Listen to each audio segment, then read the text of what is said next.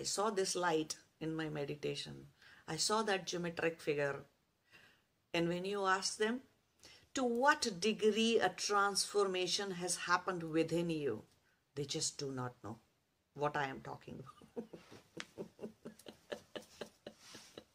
How well your ability to see within yourself is transformed.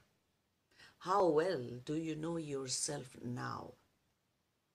How well do you know how ignorant you were or you are? How well do you know how much of how many identities are there within you? How conscious have you become?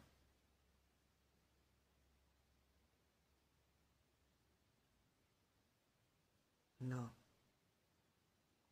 Looking for experiences feeling this, feeling that, on the name of becoming a better version of yourself. Not everybody's goal is moksha, not everybody's goal is ultimate wisdom. Fine. Your goal may be just to, you know, become a better version of yourself, improve your health, improve your well being, and that is not wrong. Having such things, having such goals is, an, is not a wrong thing. It's a first step. But are you becoming more and more conscious? Are you really becoming a better version of yourself?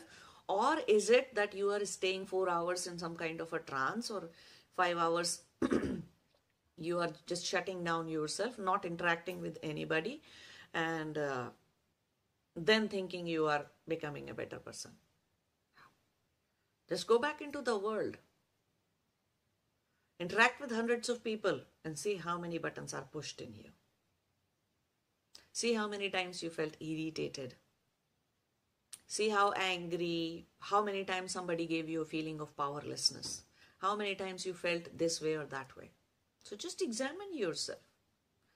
If you become a real yogi, world does not, there will come a time when world does not exist. Not because they, they run away from the world, only because no matter which button is pushed, there are no buttons to push, push actually.